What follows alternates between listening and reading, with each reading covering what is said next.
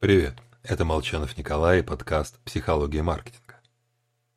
Итак, вы пошли кормить уток. Крошите им хлеб и вдруг замечаете, что к отдельным крошкам, отпихивая уток, подлетают наглые вороны. Это глупо, но вороны начинают вас раздражать.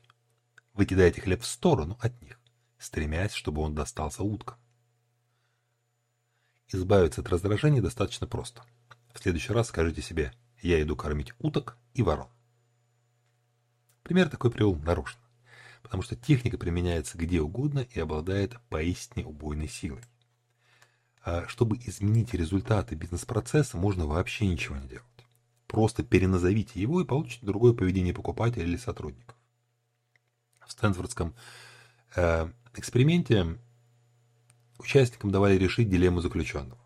Ну а для одной половины название звучало как «Игра Уолл-стрит», для другой как «Игра в коммуну».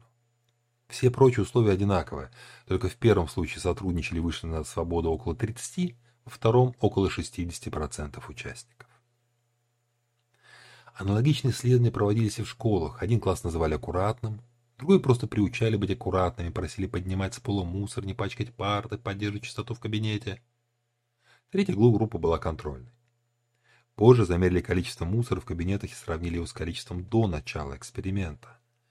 Результаты получились однозначными. Самой аккуратной оказалась первая группа, которую назвали аккуратной.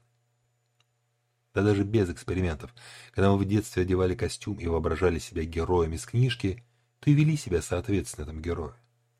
Поэтому в кабинете с названием «Лаборатория генерации идей» будут рождаться идеи. А в переговорной номер два идти переговоры. Экспериментируйте с названиями. Всего вам хорошего. С вами был Николай Молчанов.